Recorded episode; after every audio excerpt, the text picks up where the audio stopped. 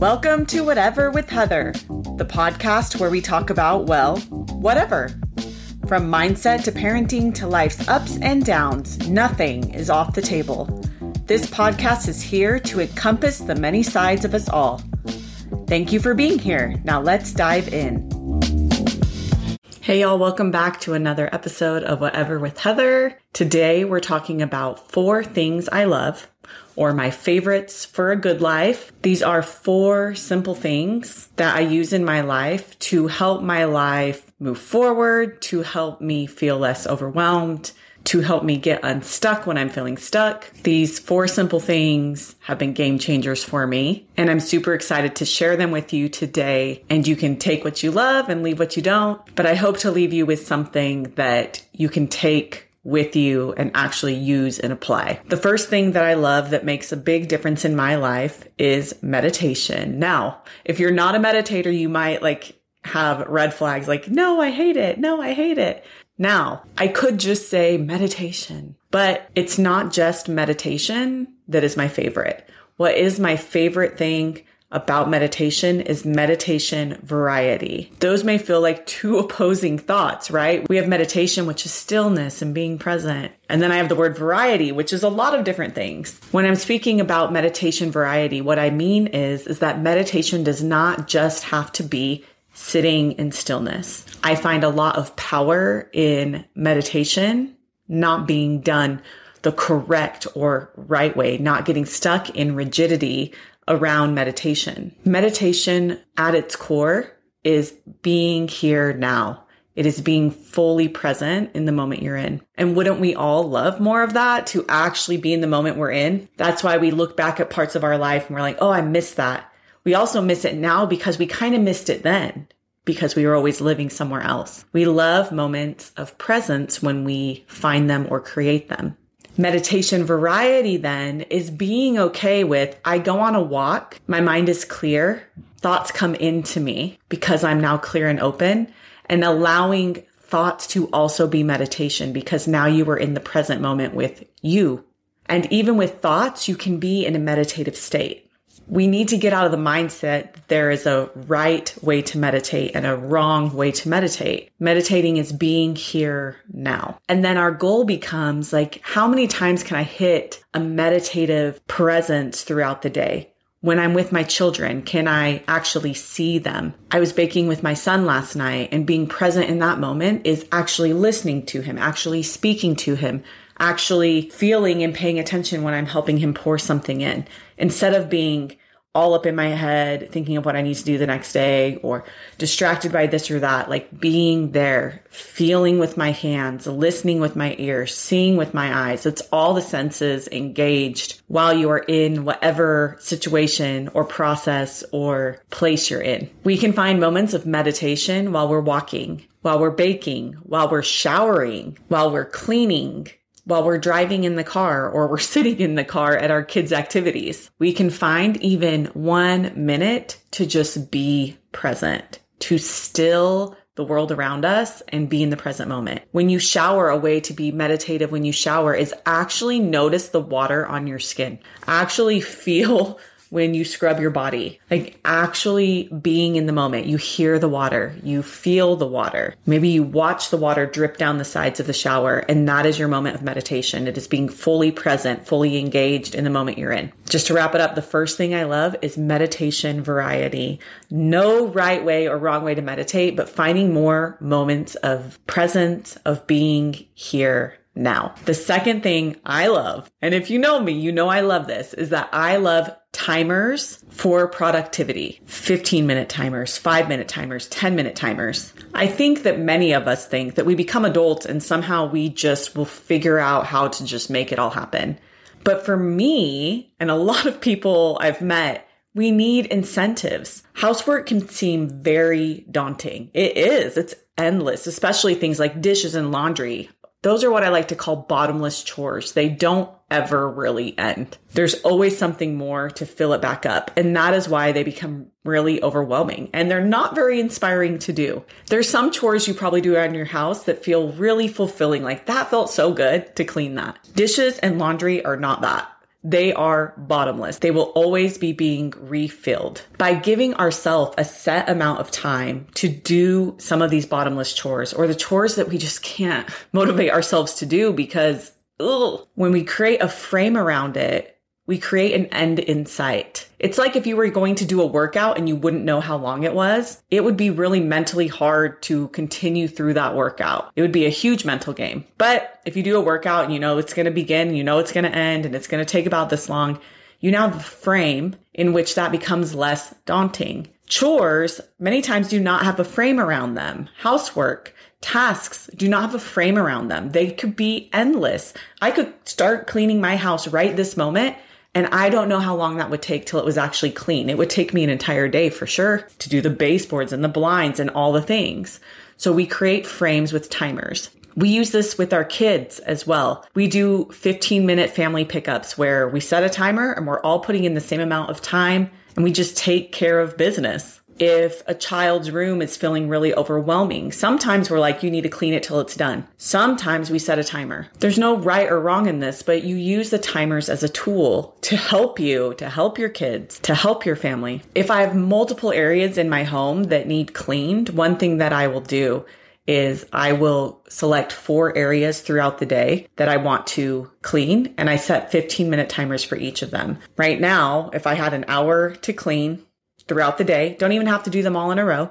But I'm saying that I want to spend about an hour cleaning today. The areas I would currently choose would be our master bedroom, the office that I'm currently in, and our garage and our flower beds. Those would be the four 15 minute areas right now that I feel like if I spent 15 minutes in each of those, I would move them forward really well. You can see how this becomes effective because now you've made progress in four different areas and it feels so good. You can also use the timers for goals that you have. Maybe you want to write more. Maybe you want to move your body more. Maybe you want to meditate. Maybe you want to go on walks. Maybe you want to just spend 15 minutes a day playing a game with your family. Using the timers to create frames so that it is doable. It feels doable. Once again, when things feel endless, we avoid them. We don't want to do something forever and when we don't create a frame, our brain thinks this is going to be forever. We know it's not forever, but our brain puts brakes on and stops us from doing it because it feels like it might be forever.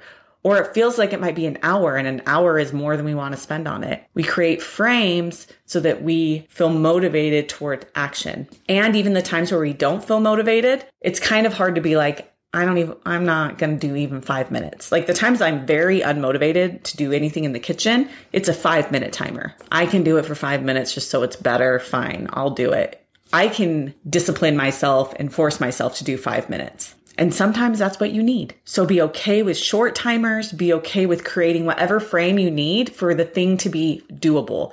A five minute walk feels way better than a zero minute walk. Your kitchen after five minutes of cleaning is going to feel better than how it looks if you just leave it. We give ourselves wins, quick, easy wins. And there is nothing wrong with you needing or wanting wins in your day to day life. Otherwise, it's just monotony. It's monotonous anyway, in a lot of ways. But the frame helps us check things off, even if they're not completely done. And that feels good.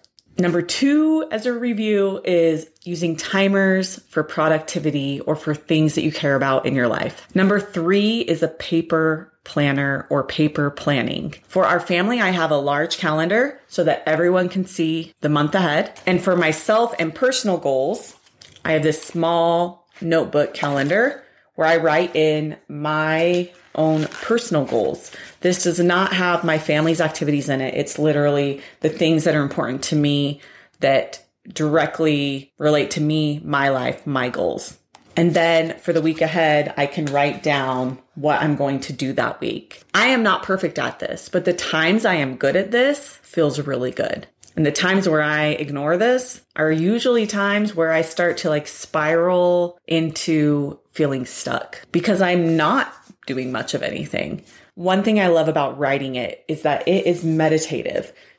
We type all day. We're on our phones. The technology world doesn't feel super present, right? It's always somewhere else. When I'm writing, I am present. When I'm writing, I'm being intentional. I can't just type it out really quickly. I have to take the time. And if I've taken the time to write it, there is more buy in from me because I've spent the time writing it. It's another little trick to get myself to do the things that I say I'm going to do. I don't just say I'm going to do them, I write them. I have to look at them. I have to look back over the week and see what I didn't do. Or maybe I planned too much and then I learn the next week, oh, the reason you were overwhelmed is you put in too much. Let's simplify. If I've invested my time, I'm more likely to follow through. A paper planner for just yourself and your goals and the things you're working towards are great because it separates all of the things you're doing for your family, for everyone else and lets you have a little piece of you and your goals. And they're part of you and your family and all of that. And at the same time, your goals and dreams deserve some time and space. So give them time and give them space in their own place. And then for the family, we have that big calendar, like I said earlier.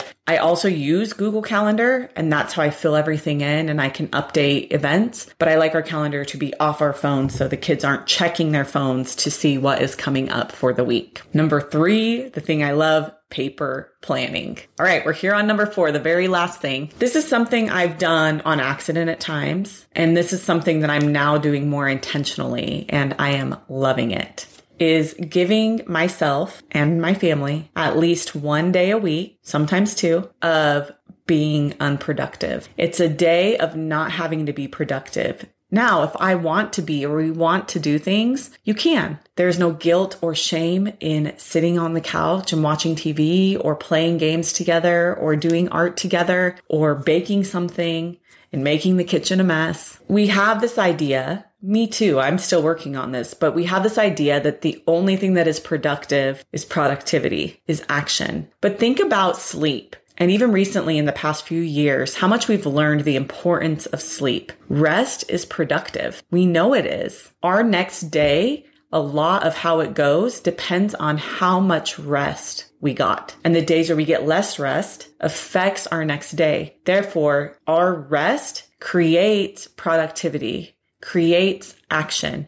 It creates the energy and the space and the mental capacity to do the things we want to do. Imagine if you already don't have one day of non productivity.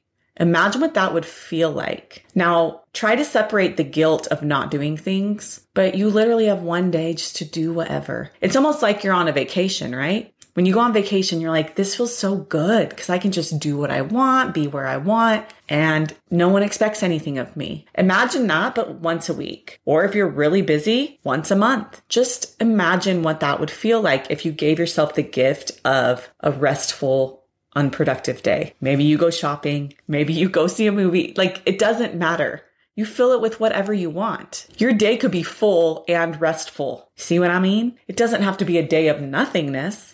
It could be a day of lots of something, but nothing that moves you forward in anything. Nothing that moves the needle. Just a day of enjoyment. It's the guilt that you feel that makes those not productive days, those chill days seem bad, but they are not bad. Just like sleep is productive, rest is productive, play is productive, fun is productive. If you need something to ask, like there's no way I could just lay around all day and do nothing. A question you could ask is what would make today enjoyable? Or what would be enjoyable to do today? You are allowed to have days of just joy, of doing things you like. Make time for reading, watching a movie as a family, doing something creative. Think of like childhood freedom. Like you have a free Saturday to go ride your bike with your friends. Like what would you do? And then do that for no reason other than that you believe that you get to enjoy your life, that it is okay to enjoy your life. It is okay to have a whole day where you just enjoyed being alive, where you enjoyed your family, where you enjoyed going slowly, where you enjoyed running around and having fun together. Productivity is not the barometer of a beautiful life. If you think to 80 year old you, what would 80 year old you say was the measure of a beautiful life? And then make sure you start doing more of those things and less of the things that 80 year old you wouldn't care about. So, number four to wrap up is giving yourself one day a week of not having to be productive, a rest day or an enjoy yourself day. So, the four things wrapping up.